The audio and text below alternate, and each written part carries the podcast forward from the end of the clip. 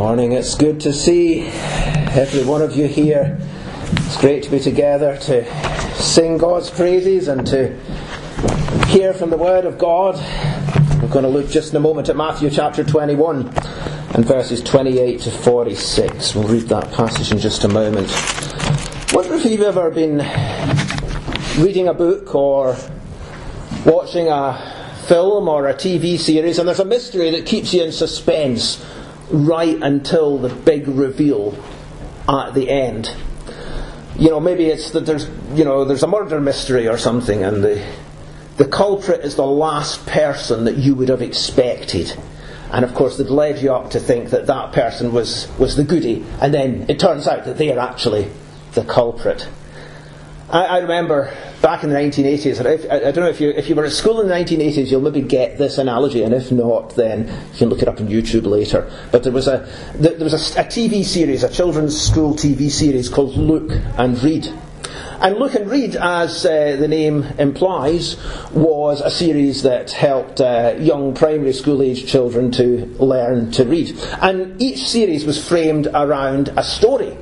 Um, now, there's a, a, really brilliant one called Dark Towers, and if you want to, uh, if you want to know where it was filmed, we went to see it recently. It's down near Bristol. We went and had a wee look. The, the house is still there where it was filmed, and that's quite exciting. But there was another series called, oh, what was it? Sky Hunter. Sky Hunter, it was called, and it was all about some children trying to crack the mystery of uh, bird egg smugglers who were up to no good. And of course, there was this chap who owned an antique shop and he seemed like he was the good guy right until the big reveal when it turned out that Mr. Trim, the antique shop owner, was actually a crook, unquote. So that was quite, I still remember the moment of that reveal. And I thought, I did not see that coming. I look back at it now and wonder how I didn't see it coming, but you know, there you go. Now, there's a point to that. We're going to read a passage just now, Matthew 21, verse 28. We're going to see the Lord Jesus telling two parables. And you're going to see that in both cases, he invites the audience, and the audience is by and large religious leaders, chief priests, and elders, and they're listening, and he's going to invite them to actually give their verdict and to condemn the guilty party, essentially.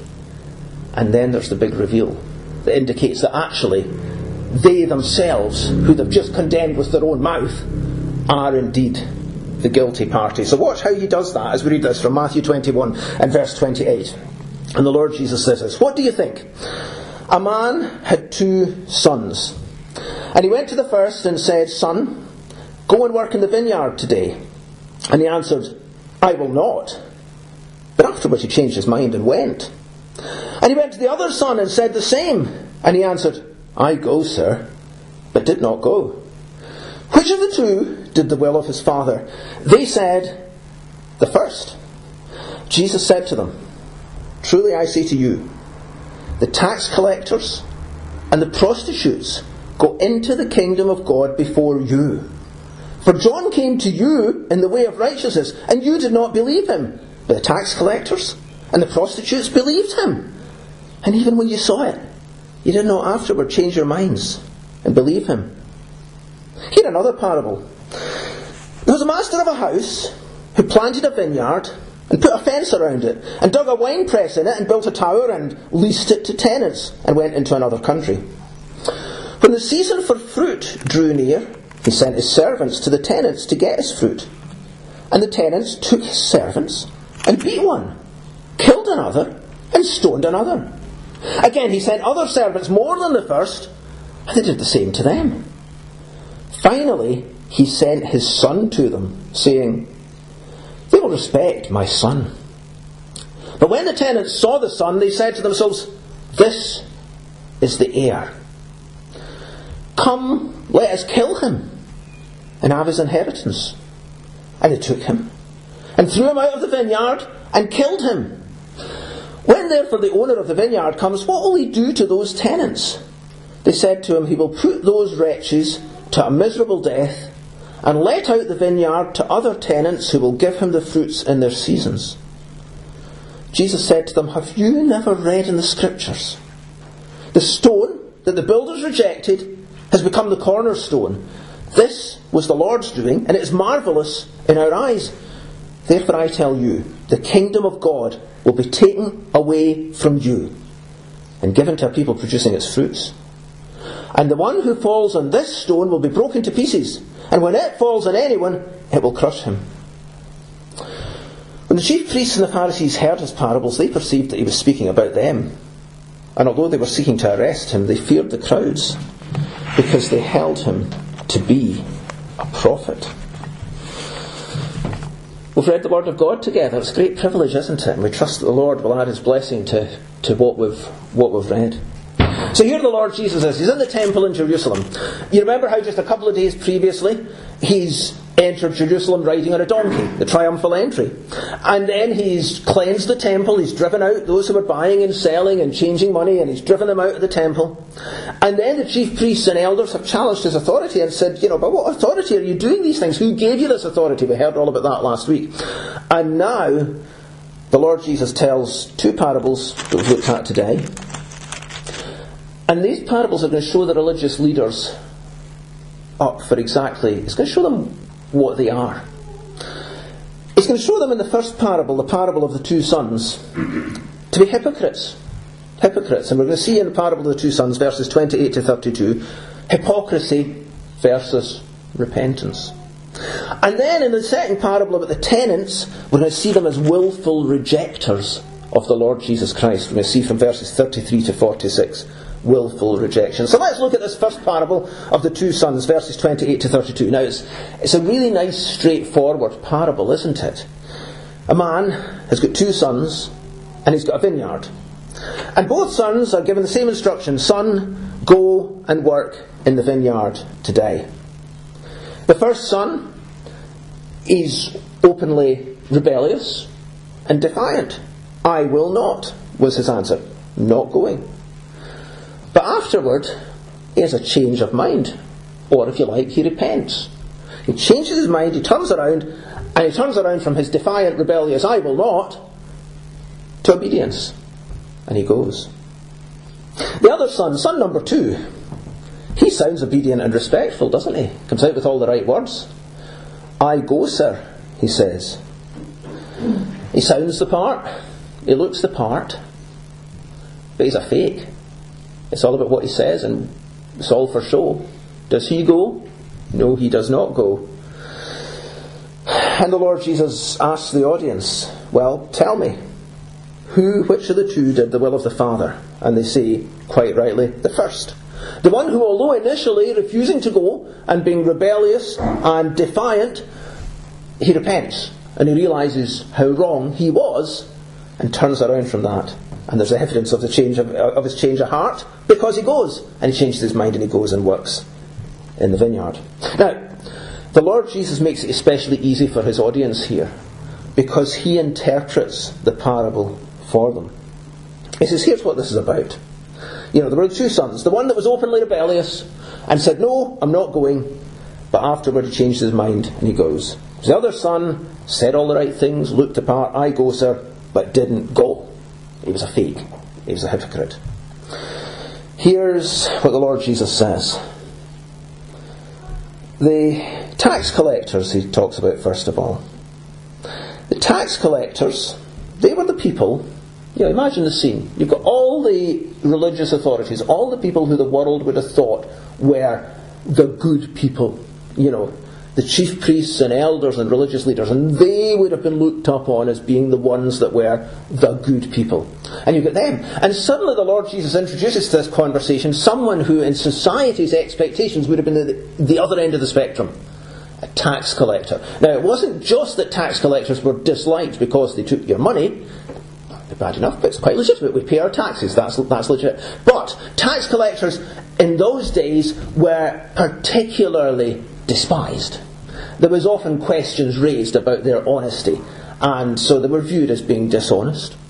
They were viewed as being traitors in a sense because they were they, they essentially sold out to the occupying Roman forces, and the occupying Roman forces, you know, the, the enemy essentially, they sold out to them, working for them, taking money from their own people to give to the occupying Roman authorities, and that was not looked kindly on.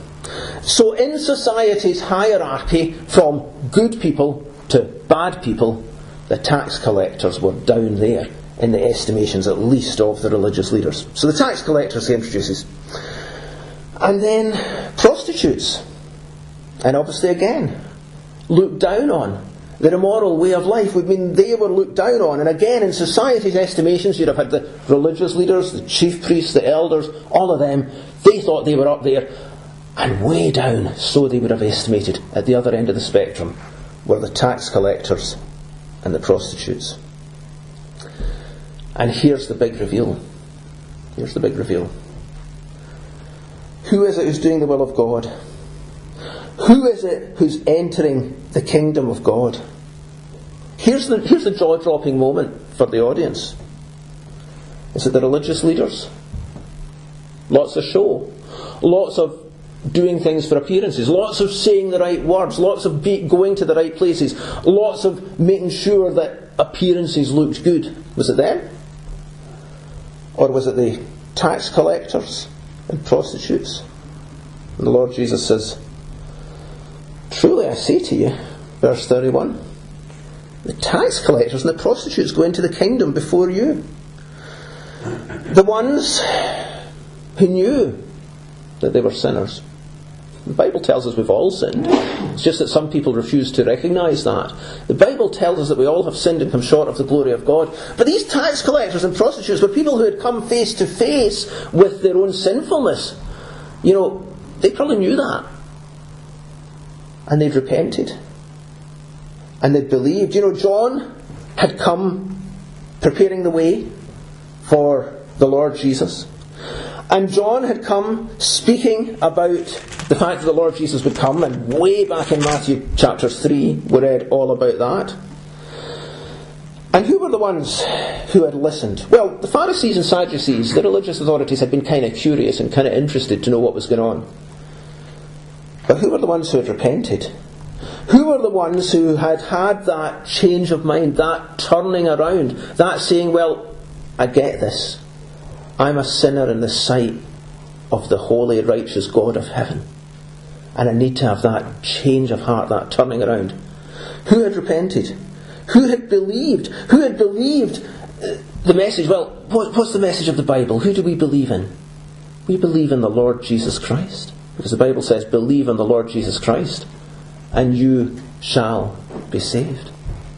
And who was it who had repented and believed? Who was it whose lives actually bore evidence that there had been a change in their life?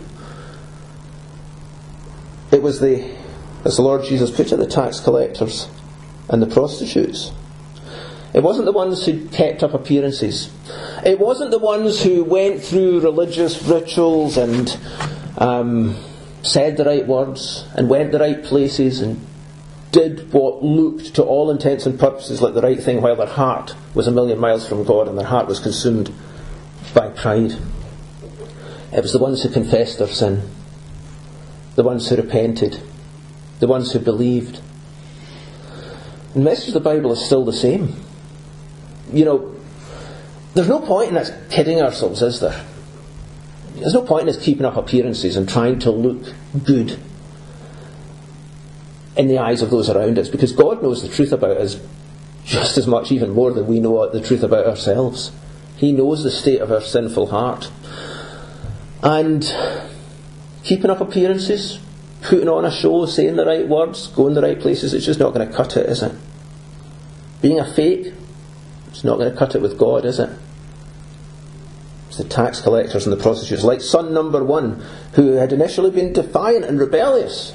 Well, the defiance and the rebellion isn't condoned, but the repentance is what's needed because that's what's needed in every one of our lives, is to realise how guilty we are in the sight of the holy God of heaven, and to turn around and to repent and to believe in the Lord Jesus Christ.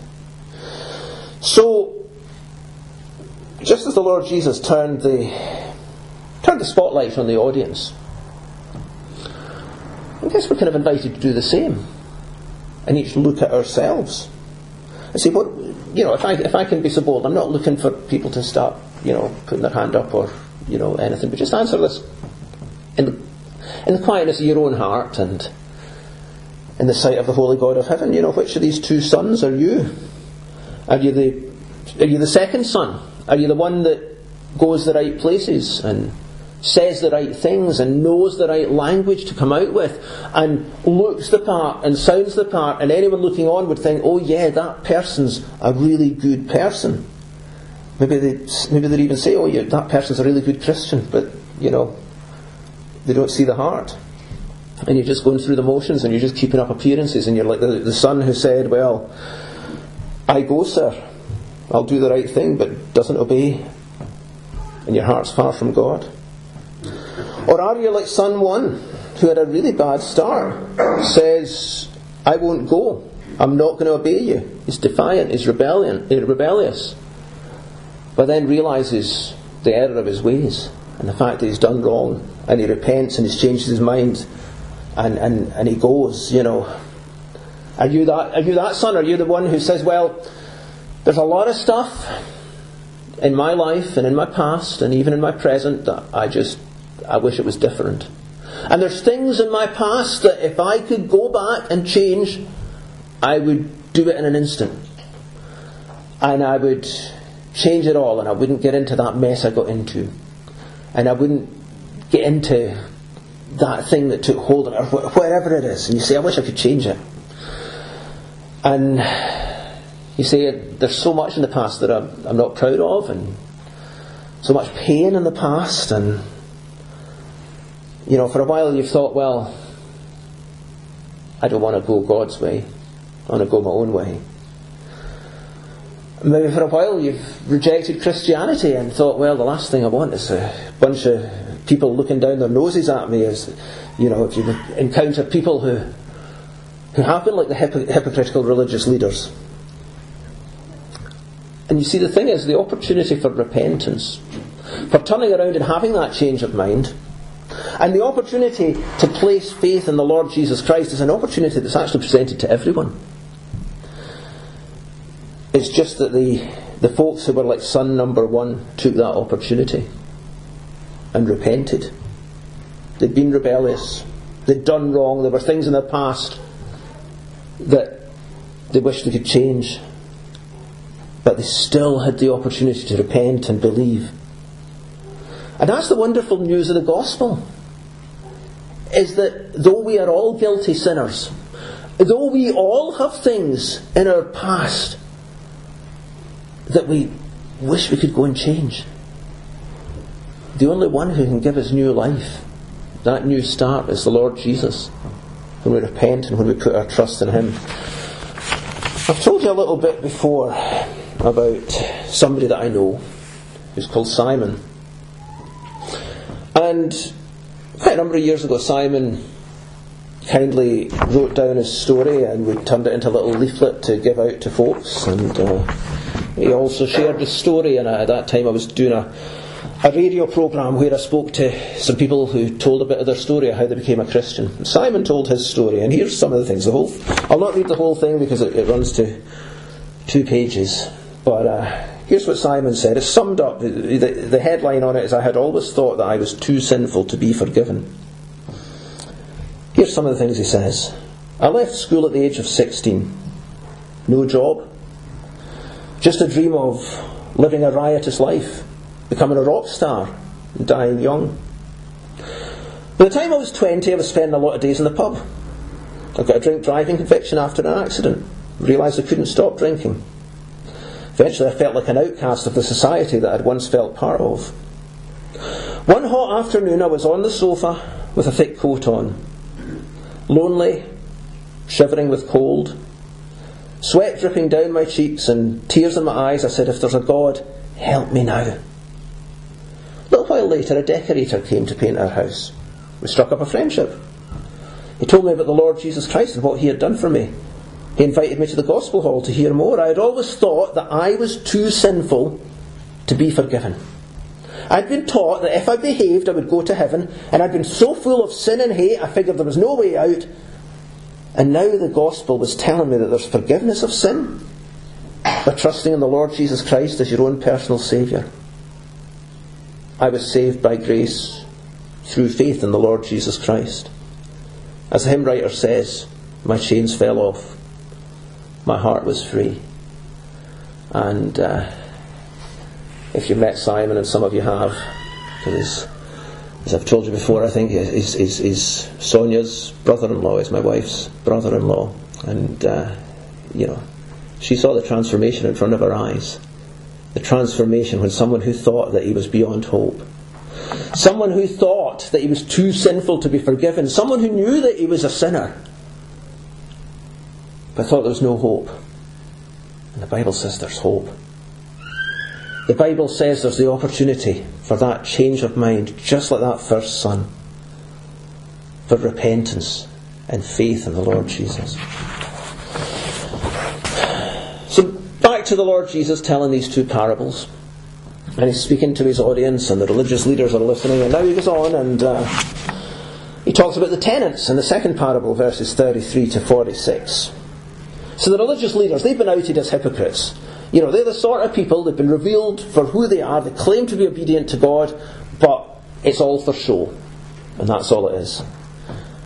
And he now takes them on further and shows them to be outright willful rejectors of the Lord Jesus Christ, who actually therefore place themselves in line for his judgment. So, second parable, the tenants. Again, we've got a vineyard. Now, immediately, when there's a mention of the vineyard, probably the audience, they're thinking, oh, vineyard, we've heard of that in the Old Testament, and they think about Isaiah 5 and 1 to 7, and it talks about uh, Israel and Judah as being a vineyard, and God caring for it and cultivating it, and that's Isaiah 5 and 1 to 7. Because the, the application gets broadened out a bit further in this paragraph to be applied to the, to, to the kingdom of God. And basically, the idea of a vineyard, back in New Testament times in, in, in Israel, um, the hillsides of Palestine were covered with grape vineyards. They were actually they were actually quite a, quite a money spinner. They were a mainstay of the economy. And often, what would happen would be a wealthy person would uh, buy a piece of land on one of these hillsides, and he would develop it for a vineyard. First thing he would do is he would put a wall of stone or a hedge round it to protect it from wild animals coming and uh, destroying the vines and taking the, the grapes. Protect from wild animals, protect from thieves. So he put the, the wall of stone or the hedge round it and he would dig a wine press, and that would be sometimes have to be cut right out of bedrock. And he would dig down, and it would be there'd be an upper basin where the grapes would be squeezed, and then the juice would run down through a trough into a lower basin, and from there the grape juice could be collected into wine skins or clay jars and stored. And then often the owner would build a tower as well. And the tower would have various functions. It would have a lookout function, so if anyone was coming to attack or steal from this vineyard, then they'd see hopefully from the lookout. And it also provided shelter, of course, for the workers, and it could also provide a place for seed and implements and so on to be, to be stored. So there was a lot went into developing a vineyard, and a lot of care that went into developing a vineyard. And that's pretty much what the Lord Jesus describes here, isn't it? Master of a house, planted a vineyard, put a fence around it, just like what we described, dug a wine press in it, built a tower, and then he leased it to tenants. Because often in those situations, somebody, particularly if they were wealthy and a business person, then they would uh, they, they, would maybe have business in a far off area in another country, and so they would lease it to tenants. Their job would be to run the vineyard and to bring in the fruit, and then obviously they would get uh, they would get their portion as their as their recompense for their efforts, and the, the, the owner would get what he was due. So, so far so good. Leases it to tenants and goes off to a far country, another country. And then the season for fruit comes, so he sends, the, the owner sends his servants uh, to the tenants and says, My master is looking for his fruit. Thank you very much. And the audience would be maybe quite aghast at the reaction of the tenants. The tenants were in quite a good number. They were going to look out for okay here, you know. But they think they don't just want some, they want it all. And they don't want the owner to have what is rightfully his. And so they take the servants, verse 35. They beat one, they kill one, they stone another. And the audience already would be sitting thinking, that's, this is, this is pretty extreme. This sounds like quite a dreadful, outrageous course of action. But they listen on, and the Lord Jesus says, Well, here's what happens next. The owner, verse 36, sends more servants, more than the first. And they do the same to them. And the audience by this point must be thinking, This is utterly outrageous. You know, killing, stoning the owner, the vineyard owner's servants. Dreadful, shameful, outrageous behaviour. So the owner finally sends his son, verse 37, says, They'll respect my son. The tenants, they know who it is. They know that this is the son of the owner. They say this is the heir. Let's kill him. Let's kill him and have his inheritance, and that's exactly what they do. They take him, they kill him, throw him out the vineyard, and they kill him. Verse 39. And again, the Lord Jesus does one of those moments where you get the kind of the shocking truth about who the guilty party is. The Lord Jesus says to the audience, these religious leaders listening, What's the owner of the vineyard going to do? What's he going to do when he comes? What's he going to do to those tenants who've killed and beaten and stoned servants and then killed the owner's son? Oh, they're quite rightful, rightly full of a bit of righteous indignation at what is going on. They say he'll put these wretches to a miserable death and let out the vineyard to other tenants who will give him the fruits in their seasons. And they're right. And now the Lord Jesus brings them face to face with the truth about who these wretches, as they've described themselves, actually are. He says, We never read in the scriptures, a bit of irony there, a bit of sarcasm, because just a few days earlier, on Palm Sunday, part of Psalm 118 had been getting quoted as the Lord Jesus rode into Jerusalem. And he takes them to Psalm 118 and he says, Do you know what? Have you ever read Psalm 118? And they're like, Of course we have. Here's what it says The stone, Psalm 118, verse 22, the stone that the builders rejected has become the cornerstone. This is the Lord's doing. It is marvellous in our eyes. The stone that the builders rejected has become the cornerstone. So, the idea behind that was that when a building was being built, the builders would look at the stones, and if there was one that they didn't think should be used, that they thought was not suitable for the building, they'd reject it and say, We'll not use that stone. The cornerstone was the most essential bit of the building. I'm not a builder, I'm not an architect, but in the presence of an architect, so I'm going to have to be very careful what I say here. But apparently, the proper placement and alignment of every part of the building came from getting the cornerstone right. Corner, the cornerstone had to be right for everything else in that building to be aligned and to be in a proper place. So there's a stone that the builders rejected. It's become the cornerstone. Well, who's the Lord Jesus speaking about? Well, we don't need to look too far to, to get an answer to that, because in Acts chapter 4 we see a quotation of exactly that same psalm. And we're told very clearly, as Peter was speaking to, surprise, surprise, some of the religious authorities, he was saying who the cornerstone is. This Jesus, uh, Acts chapter, well, I'll take it from verse 10, Acts chapter 4, verse 10. Acts, Acts 4, verse 10. Let it be known to all, to, to all of you and to all the people of Israel that by the name of Jesus Christ of Nazareth, whom you crucified, he's saying to the religious authorities, whom God raised from the dead, by him this man is standing before you well. This Jesus is the stone that was rejected by you, the builders, he's saying to the religious leaders, which has become the cornerstone. And, he says, there is salvation in no one else, for there is no other name under heaven given among men by which we must be saved. So who's the stone? This Jesus, we read from Acts 4, is the stone. Who rejected him? The religious leaders. And the religious leaders are brought face to face with the meaning of the parable. They've condemned themselves out their own mouths, really, haven't they? They've talked about these wretches that should be put to a miserable death, and the vineyard let out to other tenants. And we're seeing the context now. You see, all through the history of Israel, they had a great privilege. They'd had the truth of God revealed to them, and God had sent prophets, and many times those prophets had been rejected as they came to the people of Israel with God's message. Sometimes those prophets were rejected. Sometimes they were stoned. I, tradition has it that Isaiah was sawn in two with a wooden saw. We don't read it in Scripture, but secular tradition would hold that. Jeremiah, we read from Scripture, was thrown into a pit of slime. Tradition holds that he was stoned to death. And God sent messenger after messenger after messenger with his message.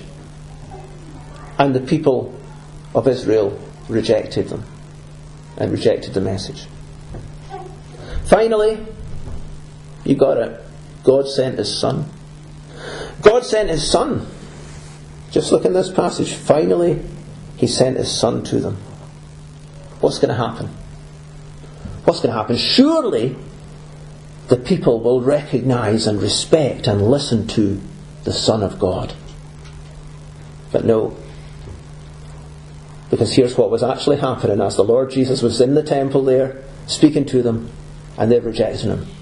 And they're saying, No, we'll not have this man to reign over us, as they would say and they're rejecting him. And, and they would go on just in a very short period of a few days to be crying out for him to be crucified. And they would have him put to death just outside the city of Jerusalem. And that's what they did when God sent his Son. Of course, we know that God had a purpose, that the Lord Jesus would go to that cross man vented his hatred, though, against the Lord Jesus, and, you know, they rejected him. Although God's purpose was that he would come and that he would die, the Lord Jesus would die for us. And he would give himself for us, the perfect Son of God, dying on that cross, taking the punishment for our sin that price we could never pay. All those things we talked about earlier that we wish we could go and change and we just can't, and we can't erase the past, and we can't sort ourselves out. And the Lord Jesus paid the price that satisfies God's righteous demands, that holy God who is a God of love and a righteous God, and a God who must judge sin, and God Himself provided the way that we could be forgiven that we could be saved, and it was at that cross at Calvary. But from the people's perspective, they rejected every messenger God sent, and they rejected the Son of God and cried out for him to be crucified. And so that's the tenets. What would be the outcome for them, for, for the people who had rejected the one who's been revealed to be represented in the parable as the, as the Son of God. Well, they would have to face judgment. The religious leaders, when invited to give their verdict, said they'll be put to a miserable death. The vineyard will be let out to other tenants who give them the fruits in their season. And uh, the Lord Jesus goes on, and once he's revealed that actually his identity as the cornerstone, and he says in verse 44, the one who falls on this stone will be broken to pieces, the one who, you know, the one who rejects the Lord Jesus has to face the righteous judgment of God for rejecting the way that God Himself has provided, His own Son. And suddenly they see it. Again, we've, we're really brought down to two categories of people in this, in this parable. You know, we've got the tenants representing the people of Israel, specifically the religious leaders here, have been invited to see themselves in this parable. And they've had immense privilege. And they've had all the opportunities. And they've probably grown up knowing all about God and knowing the scriptures as they had them then, and yet they reject the Lord Jesus. And again, if I can be so bold, let's just invite you to see if there's anything you recognise of yourself there. You know, you're probably not a religious leader in Israel, but you might have had all the privilege You might have been brought up to know the Bible and know who God is and know that the Lord Jesus died for your sins and know that in the words of Acts 4 and 12 there is salvation in no one else for there's no other name under heaven given among men by which we must be saved and yet you willfully reject Him just like those tenants did. what a solemn thing. And what a solemn, solemn thing. You see, with privilege comes responsibility. What a solemn, solemn thing to reject the Son of God. But then you might be like the folks that are kind of alluded to in this parable at the end. Because the Lord Jesus says the kingdom of God will be taken away from you, he says to the, the, the people who rejected him, and given to a people producing its fruits. Evidence of repentance, evidence of faith. And you see, it might be that you've not had the privilege. You've not been brought up with privilege. You know, you've, you've not been brought up to know the Bible. You've not been brought up to know about God. You know, maybe younger you would have been shocked if you had thought that at this point in time t- today you'd be sitting in a meeting like this. So maybe you didn't have the privilege growing up. And maybe maybe you wonder, is there hope for me? And this parable tells us yes. And the previous parable tells us yes, because what counts with God isn't privilege, it's repentance and faith in the Lord Jesus Christ. That's what counts with God. And so if you're here today, you've got the opportunity, or if you're watching online today, you've got the opportunity to respond. To have that change of mind, that turn around from your sin, that repentance, and to place your faith in the Lord Jesus Christ who died for you. Because that's what God looks for. He doesn't look for show. He doesn't look for appearances. He doesn't look for who's had the privilege in life, who's had the privileged upbringing. So, how would the chief priests and Pharisees react? How would they respond to this parable? Oh, they could see it, couldn't they? Verse 45. They could see that he was speaking about them. It wasn't that they couldn't see it, and it wasn't that they had a lack of evidence. That wasn't what stopped them believing. It was a willful determination not to believe. They see that he's speaking about them. And what do they do? Do they say, oh, we better repent and believe? Well, that would have been the sensible thing, wouldn't it? That would have been the right thing. But no, they decide they're going to arrest him. Willful, determined unbelief. And they only stopped at that point because of fear of the crowds. So, the religious leaders did not come out of this in a good way. They were marked by hypocrisy, claiming to do the will of God but not doing it. And they were marked by willful, determined rejection of the Lord Jesus.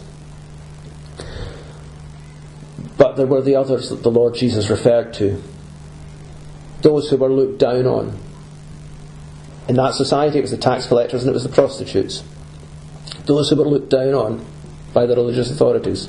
Those who people would have thought, oh, have they got any chance, any hope, any, you know, are they going to get anywhere with God? And the Lord Jesus says, yes. Because what he looks for is repentance and faith. So let's just pull it all together and one more time just invite you all to examine your own heart, if I can be so, so bold. Say, what about you? Where are you in this passage? Have you been happy to settle for looking the part, knowing the right things to say and the right way to act in, in among the right people, while your heart's far from God? Or are you saying, well, there's a lot of stuff I, I wish I could change about my past, but I can't. But Jesus died for me. I'm turning to Him and trusting in Him. Maybe, maybe you think you're the last person who would ever have the opportunity to be in heaven. But you know what the Bible tells us? Actually, that's every one of us is the last person to have the opportunity to be in heaven if it depended on us. Not one of us would be there if we were trying to get there on our own strength. And so it puts us all on the same level that we must repent and we must believe in the Lord Jesus Christ. So the chief priests had the opportunity to respond, the Pharisees had the opportunity to respond, and they rejected. But you know, you've got the opportunity to respond this morning. And you've got the opportunity to believe in the Lord Jesus. And if you want to talk more about that, as always, I'm going to linger out in the foyer and chat and just, you know, if you want to chat more, just say, can we have a chat about this?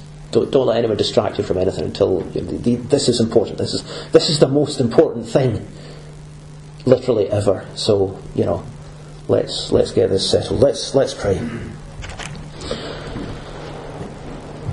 Our Father, we thank you for your amazing love that you did send your Son, and you knew, and He knew what would happen and He willingly gave Himself for us.